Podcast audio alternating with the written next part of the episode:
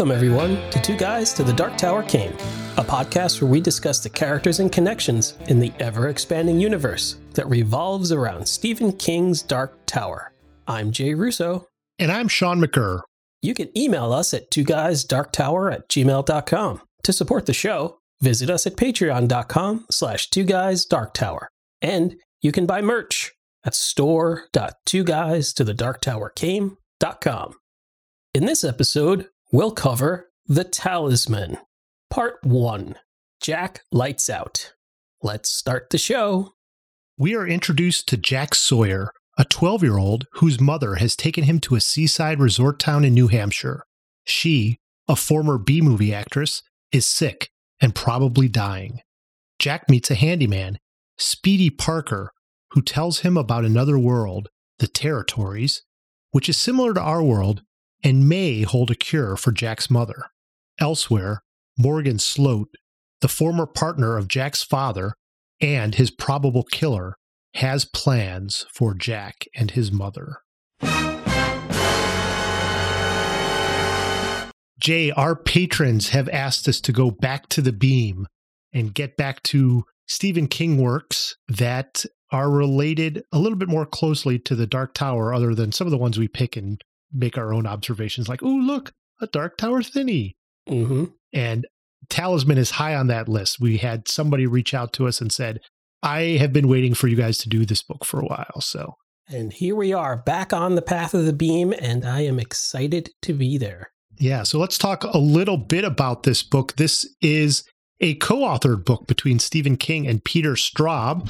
They met in London in 1977 and discussed working together. I guess at the time, King had moved his entire family to England and they were planning on living there for a year, but after six months, moved back to Maine. And Straub and King didn't work on it right away, but eventually they did. And The Talisman was published on November 8th, 1984. And if you take November, which is the 11th month, and 8, which is the eighth day, and add them together, you get a 19, Jay. Whoa! See, we're back on the beam, man. All right. Thinnies are just flying out. Yes. And there is a sequel to this book, Black House, which came out in 2001. And Straub and King had planned on doing a third book to have a Jack Sawyer trilogy. Oh, I didn't know that. Yeah. So um, Peter Straub has just recently passed away, I think within the last six months or so. So that is probably not going to come to fruition. Unfortunately, no, I, I, I don't think he's going to write while he's dead. probably not. You know, the fact that they met in London might be why I thought that Straub is English. But as you and I discovered, or I discovered together after a brief discussion with you, they're both American authors. Yes. So no, no English influence at all. No. This was also partially adapted into a comic book that came out in 2009. There were six issues published out of a planned 24.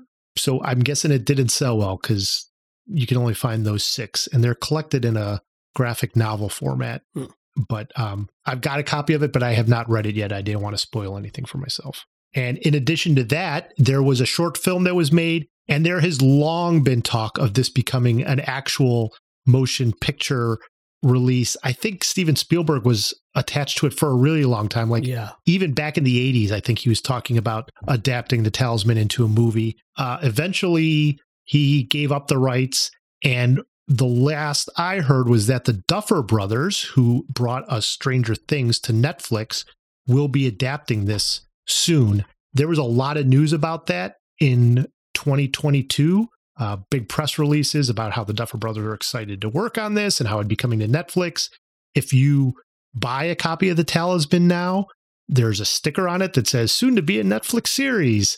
And um, I haven't heard anything more since then. I do know that the Duffer Brothers are busy working on Stranger Things. I think they just wrapped the final season and are working on post production now. So I'm guessing that's going to be their next work. I thought they already did the final season. The fifth season has been filmed but not released. Oh, I, I mean, I thought the season that came out was the last season. I No, guess I had there's- that wrong. There's one more season that will probably be coming out later this year, 2023. Hmm. Well, I have not been a fan of Stranger Things since season three and stopped watching it after that. But I will say that I'm excited that if this is going to be in anybody's hands, the Duffer Brothers are a top pick. It's either them or Mike Flanagan, right? Yeah. Uh, if it was Flanagan, I would be even more excited. But the Duffer Brothers, I think, will do this material justice if they ever do make it. But I think it's probably going to be Netflix getting in the way rather than the Duffer Brothers. Maybe. I mean, they've given them a long leash with Stranger Things if they've already gone to five seasons and you quit after three. So Eh. I'm actually almost done with season four. I I'm way behind on it, but I'm watching it now and I enjoy it. I know Stranger Things is very much a Stephen King homage without being Yeah. a Stephen King related property. It's very much in that vein. So, like you, I've got hopes for that. Um, having said this, I read this book once at least 30, probably 35 years ago at this point, And I remember next to nothing about it. This was one of those books that my dad had around the house. I picked it up a couple different times and couldn't get into it. And then finally read it and haven't really thought about it since then. I didn't read Black House when it came out. And I really don't remember anything about this book. So it's going to be like a new experience for me. Like you, Sean, I read this book once, probably about the same amount of years ago. I'd say the early 90s for me. Uh, because it has been so long ago, I remember liking it a lot, but my memory about the details are also pretty vague. But what I've read so far has been a very welcome reminder, and I'm enjoying it a lot. I will say I am enjoying it. I think I could also see why I had problems getting into it when I was younger. Um, I think I might have a little bit more patience now. And when you said that you probably read it around 1993, and I realized, holy shit, that was 30 years ago. I know for Mhm. I know for a fact that I read it closer to 35 years ago because I did not. I, I, have not read it since I graduated from high school, and that, as you just reminded me, is over 30 years ago. So great, great. Anyhow, one of the reasons I think I I had problems uh, with this book when I was younger is that this whole section, which is close to 100 pages, is really a lot of setup. There's a lot of things getting started here, a lot of table setting by King and Straub. As the pieces are put on the board, we're sort of explain the situation, but we're really we're really not into any action yet. Yeah, in fact, I would say that um, the authors are deliberately setting up a feeling of stasis. Hmm. We're keenly aware of a feeling of dead time of of the story itself waiting to begin, and this is a story that embraces the fact that it is fantasy, and in doing so, it's almost at a meta level, acknowledging its own structure of of being a fairy tale. Hmm. and so we need to set up what what are things like before the story begins properly? And to do that we just need a little bit of uh, i suppose downtime. We're just we're letting the engine idle for a bit before we race down the road. Because i think that once we get past the the end of this section the story will begin in earnest and we probably won't feel like it's a sense of stasis anymore Yeah, it's interesting you put it that way because I think that it is mimicking what's actually happening in the story, where Jack is just wandering around doing nothing, waiting for something to happen. Mhm. And that's sort of what we're doing. We're actually watching Jack walking around doing nothing, waiting for something to happen. And even as you said, we're getting these little details. So even though there is some table setting, we know that there's a person named Morgan Sloat who seems like he's not a great guy. And there's a person named Speedy Parker who seems to be important and has some information to Jack, but not maybe all of it. And Jack's mom seems to be sick, but with what exactly, we don't know. We can make some guesses based on context clues like the cigarettes, but it is sort of everything's sort of vague and not everyone knows all the details. Jack doesn't know about his mom. Jack doesn't know about Morgan. Morgan doesn't know about Jack and and and the mom. So like there's a lot of this going on and it's I'm like, all right, I, I, I want the pieces to fall in place, and I'm just going to have to trust that King and Straub will get there. Yeah, I, I think what you're talking to though is that there seems to be a deliberate withholding of information just for the sake of making sure that the plot follows a certain structure. Mm. It's like King and Straub want Jack to start at zero and figure everything out for himself along the way. And that's fine. But because we're in this let's get ready to go zone for so long. We can only stay there without people like deliberately withholding that information. It seems like Speedy knows a ton more than he lets on. And he even says as much like, I can only tell you what I'm allowed to tell you. uh, by whom? And who would know? Like, just just tell him everything. Right. Set him up. I kind of want Speedy Parker to show up with a backpack and, and a guidebook and an explanation and you know a magic compass or whatever the hell else this this story needs. But instead, he just like says, "Do you want half a sandwich? Gotta go," and then it's very frustrating. It, some of the things are easier to accept, like Jack being twelve, not getting the full lowdown on his mother's health condition. An adult might not want to just tell their 12 year old child, by the way, I have terminal cancer. And I know your dad just died not too long ago, but yeah, like so there's a little bit of that. Like I, I, I can buy into that, but the the Speedy Parker of it all is a little bit harder to swallow. Fair enough. Even within those withheld information part of the plot that we're working through, King and Straub have given us other clues, though, to help us with the structure of this novel. A lot of this is going to feel familiar to us because the lead character's name is Sawyer. And with an epigraph by Mark Twain right at the beginning, we're immediately supposed to think of Huck Finn and Tom Sawyer. I'm sure of it, right? Mm-hmm. Jack lights out.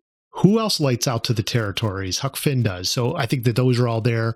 There's also this structure of you're going to go on a quest and you're going to go on a quest for a specific item, an item called the talisman. It seems to be magical or mystical, and you might not know everything it does, but don't worry, you'll figure that out later. And you're going to have to go on this road trip, and you're going to have to head west, which is where all people go to go on road trips, right? Whether you're an elf at the end of the Lord of the Rings and you head off to the west, or whether you're uh, Huck Finn or any other American going out to the west. And then there's this whole fantasy quest narrative.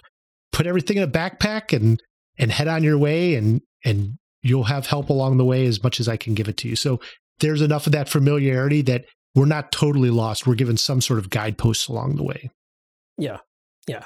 I I just wish Speedy could have provided a bit more than a glass bottle of magic flip juice. Did Speedy give him the the Rand McNally Atlas or did Jack get that himself? I think maybe Speedy gave it to him. Well, there you go. All right, yeah, he gave him a map. A map, a sandwich, and uh, some juice. What else do you mm-hmm. need, really? I don't know some, some good walking shoes. Perhaps a, a, knife and a flashlight. I don't know. I assumed he was like a hobbit as well and could just walk barefooted with his hairy mm. feet. But maybe Jack doesn't have hairy hobbit feet. No, I don't think so. he only eats one breakfast, and even some days none. Oh, Sean, I, I think that once we know that Jack is going to get ready to start his journey, but before he begins it, I think we should talk about the relationships that he has. For example, all of the other people that you very quickly named, like his mother, his father, his uncle, so called uncle anyway, and then, of course, Speedy Parker. Like each one of these people in his life play a, a very specific role in in the setup and in putting Jack in a specific position and, and giving him motivations to begin this quest and hopefully fulfill it. Mm. Uh, could start with his mother, Lily Kavanaugh. She's interesting. She seems to be perhaps an overly permissive parent, or maybe she's just too self-absorbed with her her terminal illness to be as present a parent as she maybe ought to be. But I tend to think that she just respects her son enough to treat him with an older person's respect. Mm. She says, you know, here's some money, go get breakfast or do whatever you're going to do. In fact, entertain yourself for the whole day. You're fine. Maybe it's not the best parenting, but I think it's respectful. Yeah, I think that that's a good way of looking at it. I also thought that maybe this is the 80s and parents were just a little bit more permissive on that type of stuff. Like, I don't have to worry mm-hmm. about it, especially in a empty resort town. How much trouble can my kid get into? And there is this emphasis of the fact that she's an actress. And so she might be a little bit more self absorbed than your regular mother just because of her career and how that mm-hmm. ends up being a person where you are weighted on hand and foot and you have a certain expectation, whether that be uh, maybe not only from your son, but from the staff around as well. Like I'm going to be treated a certain way. And so, um, yeah, it is interesting. I think the other piece of this that is unusual to me is Jack's relationship with his mother sort of shifts from sometimes he's treated like an eight year old, sometimes he's treated like a 14 or 16 year old, but really he's a 12 year old. And I think that that's just not necessarily because King and Straub are having a hard time writing Jack, but more of, as you said, I think Lily is the type of parent that treats her kid in different ways at different times. And mm. you're probably right. It might be that she is a little bit more respectful or understanding of her son to not helicopter around him. Yeah. And I'm sure a big part of that is the fact that Jack's father has died under not great circumstances. Mysterious circumstances, even. Yes, exactly.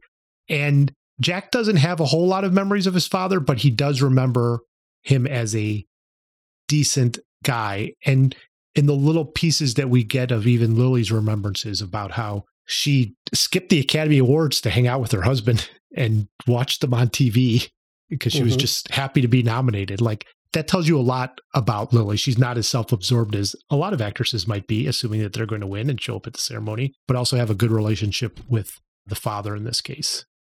Um, a really interesting character who seems like we're going to be spending a lot more time with and get to know a lot more about is Jack's quote unquote uncle, Morgan Sloat. We learn pretty quickly that Morgan's a pretty crappy person. Yeah.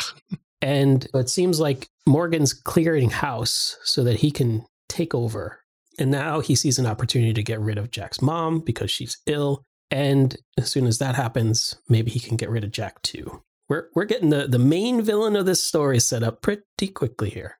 Yeah, at first it seems like, oh well, Morgan just wants to maneuver things so that he has access to the company and the funds so that if and when Lily dies, Jack either doesn't inherit it or has to not have controlling interest. And there seems to be some sort of plan for not only this world, but also the other world that, that Morgan does. And then by the end of the chapter or the section, we get, oh no, Morgan's totally willing to kill Jack if necessary. And you're mm-hmm. like, ah, well, well, that's that's great. And I think the added wrinkle to this is that Jack is also friends with Morgan Sloat's son, who's named Richard. I don't think we actually see much of him here, but it seems to be his best friend. And so that's got to be pretty awkward if your best friend's dad is maybe going to try to kill you at some point. Yeah. Yeah. I would imagine that strains the relationship a little bit. I'm sure it makes Christmas dinner really awkward. yes. And then maybe the most important character in this section of the book, because he really sort of kicks the story into gear, is Speedy Parker, who we're introduced to as a janitor handyman at the amusement park that's next to the hotel where Jack and his mother are staying. And Speedy Parker is a little bit mysterious at first because it, at first that's the only person that Jack can talk to, and they end up doing some odd jobs together. And then Speedy reveals this whole other world that exists and how Jack needs to go there to rescue his mother. And how does Speedy know this? And has he met Jack before and maybe even saved his life once when Jack was almost kidnapped mm. back in California? Like all those things are are interesting and Jack immediately seems to trust and appreciate Speedy as somebody who might be able to help him, sort of sight unseen, not sight unseen, but sort of at face value, which yeah. is interesting. Yeah, and I also really like the the notion that Speedy is a former jazz musician. Mm. So there's a, a lyrical quality to the way he speaks and the sound of his voice and the way he moves his hands. It's um oh, almost kind of reminds you of Scatman Crothers. yes.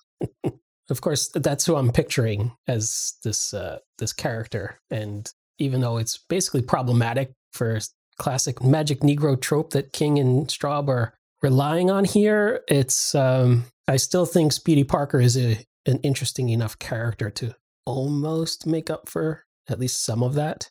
Yeah. And I really like the character that they've constructed here and in, in giving him so so much dimension.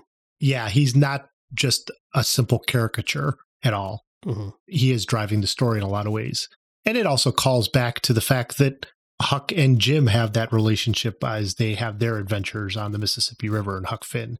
I know he's Sawyer and not Finn, but uh, hmm it does seem that they're calling on Twain here. So I'm hoping Lily stays around for a while. I hope we find out what happened to Phil, really, and Morgan gets his comeuppance so that Speedy continues to help Jack. I guess that's what we'll have to watch for in the coming chapters. Even if he's just there at the side of the road with another half sandwich along the way, got to help out somehow. a change of shoes. so we've said we're back to the beam. That's got to mean that there's some Dark Tower thinnies, yes?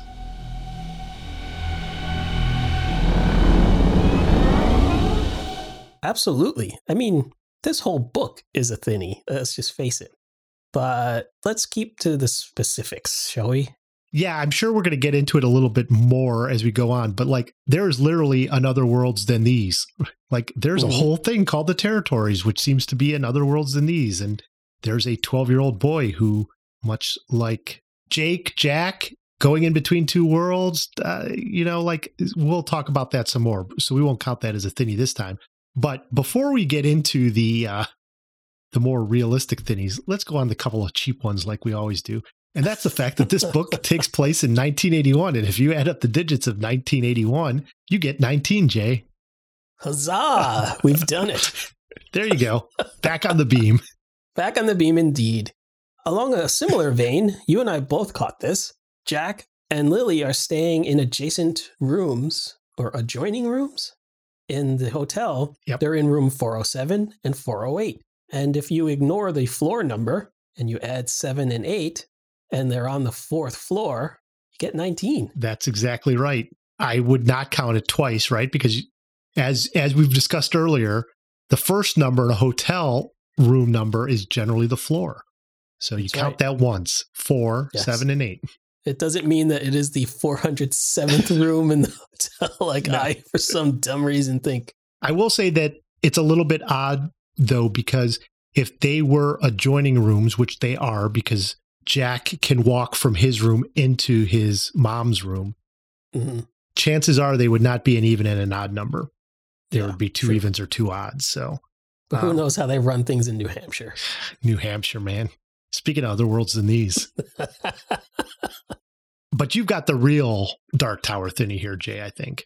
I, I guess. I mean, this isn't really any more hard to, to pick up on than the other world itself, but we get a description of the talisman, Jack's goal in his quest. And Speedy describes it as not too big, not too small. She looked just like a crystal ball. So if this talisman is a crystal ball that is like about the size of, like, say, a grapefruit Hmm? that could fit in your hand, it's got to be one of the wizard's rainbow, right? I think that that's a great guess. And if that's the case, well, uh, that's certainly a thinny. And it's one of the orbs, just like the one that is in Wizard and Glass, Yeah. that takes over Roland's mind and implants in his head his goal of the tower itself. So this can't be a coincidence. Probably not. I'm sure we'll see a bunch more thinnies as we go on through the book. And if you're reading along with us, let us know what you find. All right, is it time to talk about some yucking it ups? Jay, I did not have any yucking it up moments in this part of the book.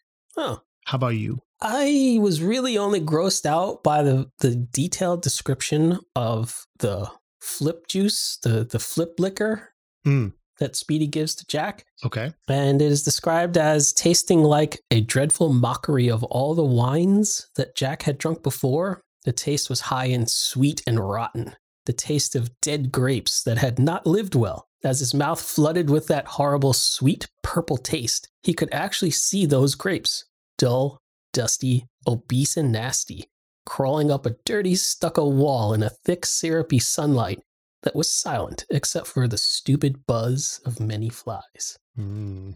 That description's kind of beautiful in its disgustingness, Yeah. but it really, really paints a, a picture of god awful source of terrible wine. My favorite part of that is grapes that had not lived well. Yeah. Like they just had had such a terrible, hard life that the wine made from their juice just tastes like crap. Yeah. Yep. Yep. Yep. All right. Well, I want to take this time to thank our patrons for supporting the show. They get access to exclusive Patreon content, such as bonus podcast episodes. We've done in recent months both The Dead Zone and Carrie. And a reminder that patrons get to vote on what we may cover in those bonus episodes. So if you would like to be a patron, visit patreon.com slash two guys dark tower to learn more.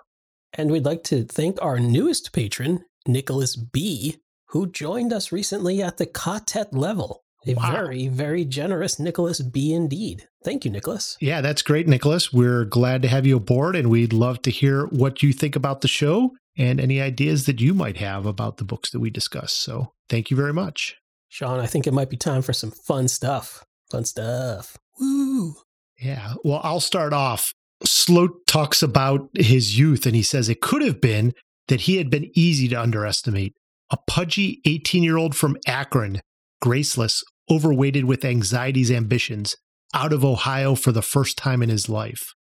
As someone who lives 15 minutes down the road from Akron, I uh, I could feel that when you go to some place that's not Akron, you might feel uh, a little bit out of place. And Sloat Sloat is going to a Ivy League university, I believe, where he meets. Yeah, I think they all went father. to Yale. Yes, exactly. And and he seems to have some resentment towards both Jack's father and the third member of their friend group who all go off to start this agency and out in California. He feels like the odd man out because of his background and not only his background but like the ease in which the others go around. Like you get the sense like oh these other guys even though they could be you know they're handsome they're at Yale they could be pretentious but they're not. Hmm and and I think that really gets Sloat's goat that he can't even be angry at them for being like a, a typical villain in a John Hughes movie because because they're not. They're nice guys and and that even rankles him more.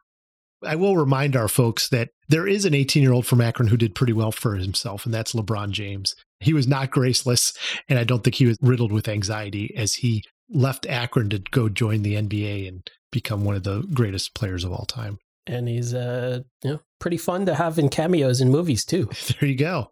What else do you have for fun stuff?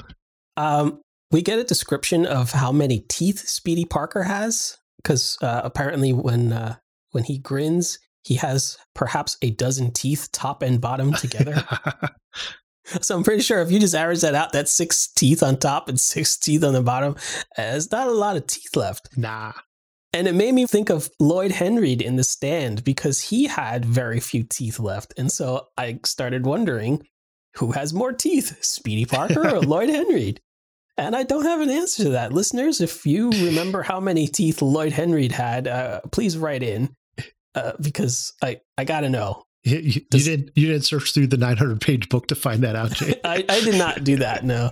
I could have perhaps searched through our notes because we spent far too much time talking about Lloyd Henreid and his teeth, Uh, rest in peace, Miguel Ferrer. the late, great Miguel Ferrer. All right. Um, I was a little taken back by this line. A man who felt he had to put on a tie before going out to get a roast beef sandwich at Arby's had no business on the West Coast at all. And that seems to be some sort of disparagement about Arby's because I will not I will not have that. Sean, There's nothing You're wrong. forgetting that Arby's itself is a disparagement. Hey, hey, hey. I, I resemble that. I, yeah, exactly. I I think that it's showing proper respect to put a tie on before going to get a roast beef sandwich at Arby's. That's right. I don't really track this comment though. If you are so put together that you would put on a tie to go to Arby's, why wouldn't you fit in on the West Coast? I think because the West Coast is so casual and laid back that Mm. people out there don't need to wear ties. Or if they do wear a tie, it's probably a bolo tie. Yeah, I guess. Uh, Fair enough. I I liked this comment. If Sergeant Fury goes Section Eight, who's going to lead the Howling Commandos? And either Straub and or more likely Stephen King is a Marvel comic fan. You might remember Sergeant Fury as the character who eventually becomes Nick Fury, Mm. Agent of Shield. And I will say that I do know that both of them read comics, but King is very much a comics fan. And the Howling Commandos were the Agent Carter led group of folks during World War II, right? Yes, and they were Sergeant Fury led during uh in the comic books. But yes, Right. you are you are absolutely correct, and it was a disparate group of uh people from across the Allied nations who got together and beat up Nazis, Yeah. which is always good. It's always good to punch Nazis. Always. the last fun stuff item I wanted to call out was that at one point, Jack is thinking about how death has driven all the way up I 95 from New York, following his mother and him, chasing his mother down, basically. And death is squinting out through cigarette smoke and asking him to find some bop on the car radio. And this line really reminded me of death driving a car up 95 of the road virus heads north. Mm, That's almost an exact description of basically the plot of the road virus, right? that is correct. and it's going up 95 uh, into Maine. So it's almost the same road. I thought that was a really nice little overlap. Yeah. And a reminder that you can hear our coverage of the road virus on our bonus episodes on the Patreon feed. Yes, indeed. My last fun stuff is that Lily Cavanaugh, Jack's mother, uh, was nominated for an Academy Award, and it was for her role in a picture called Blaze. Blaze, eh? And if you remember, Blaze is one of Stephen King's first novels that he wrote, although it wasn't published until the early 2000s, I think, under the Richard Bachman name. Yeah, that's really cool. Yes. Hmm. So do you think this was a callback to that as of yet unpublished book? Yeah, I bet it was. Yeah. Like th- this was the movie adaptation of Stephen King's book that he hadn't ever published. I'm wondering. I read Blaze, but I don't remember it well enough to know if there is a character who would have had a meaty enough part to get an Academy Award nomination. I think that was sort of the of mice and men type story. You're right. It is. Yeah. I don't remember there would be a Lily Cavanaugh type part in that. Well, I mean, if it's like of Mice and Men, there is one prominent female part, and the Academy Award does love death scenes. Fair enough. Fair enough. Spoiler alert for a book that is almost 100 years old and is read by just about everyone in high school in America. Jay, I think it's time for some other worlds than these. Eh, I'll start off because this is fresh in my mind. I just finished season two of Only Murders in the Building, and I know that that's been on Other Worlds than these before. I think you recommended it about a year ago. I did. And my wife and I just got around to it, and we watched the first two seasons over the last month. Um, it's rare that she and I watch a scripted show together, so it was good to watch this. I highly recommend it. Very amusing. We've both cut ourselves laughing out loud at the antics of Martin Short and Steve Martin and Selena Gomez. And it's it's been it's been great, and I'm looking forward to the third season that I think is coming out maybe later this year. I think you're right about that. I got to say, uh, I think especially in the first season, as podcasters that we are, Yes. that show cut really close to the bone so many times. There were so many times when they had like, oh, our dedicated fans, and there were three people, Yeah. and and or or there was uh, the podcast that just they talked about like gardening or something like that, and they had ten thousand Yeah. followers, and and like, how do you do it? What is it? We like what what are we missing? What's the secret sauce? And uh, I felt seen by that show. Yes. I also liked how the fact that they never actually show them actually working on the podcast, that Nope. it just somehow they have time for all these adventures and then the podcast miraculously gets put together, edited, and dropped on the podcast feed for their loyal listeners Yeah. without any of that work actually being shown And at least three quarters of the audio that they record is using their. their Phone. iPhones. Yeah. Apparently, it sounds okay. What about you, Jay? I, um, believe it or not, I'm watching Picard season three. Jay, have you talked about Picard previously on Other Worlds in these? I think I have. I think I may have mentioned that I hate watched Picard season one, and I rage watched Picard season two. What are your thoughts on Picard season three, Jay? Compared to the extraordinarily low bar of seasons one and two, Picard season three is pleasantly okay. I, I think I saw that on the poster. Jay Russo of Two Guys to the Dark Tower Came says Picard season three is pleasantly okay. I mean, they've got to be running that commercial on Paramount Plus, don't they? I'm just getting all sorts of endorsement money on that.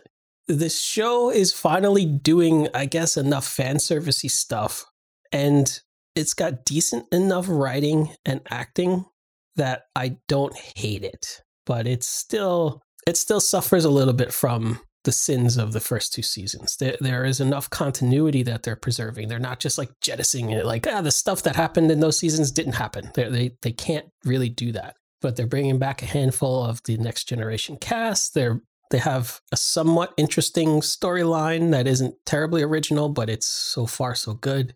And it's definitely feels like it is worth my time much more than the first two seasons. And since this is going to be the last one, I hope it wraps up in at least a somewhat satisfying way. Fair enough. All right. That's all for this episode of Two Guys to the Dark Tower Came. Thanks, Jay. Thank you. Links to all of our social media are available in the show notes. Check out our merch at store.2guys-to-the-dark-tower-came.com. If you like the show, please rate us on Apple Podcasts. To support the show, visit patreon.com slash two guys dark tower. Next episode, join us as we cover The Talisman, Part 2, The Road of Trials, Chapter 6 through 13. For Jay Russo, I'm Sean McGurr. Thanks for listening.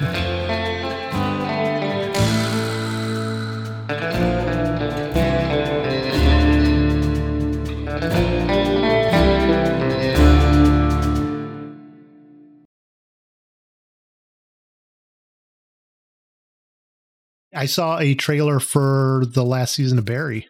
Yeah, it's going to be interesting. Yes. Is he going to have to break out of prison to help all of the people he hurt put right what once went wrong? Is he going to become the new Quantum Leap?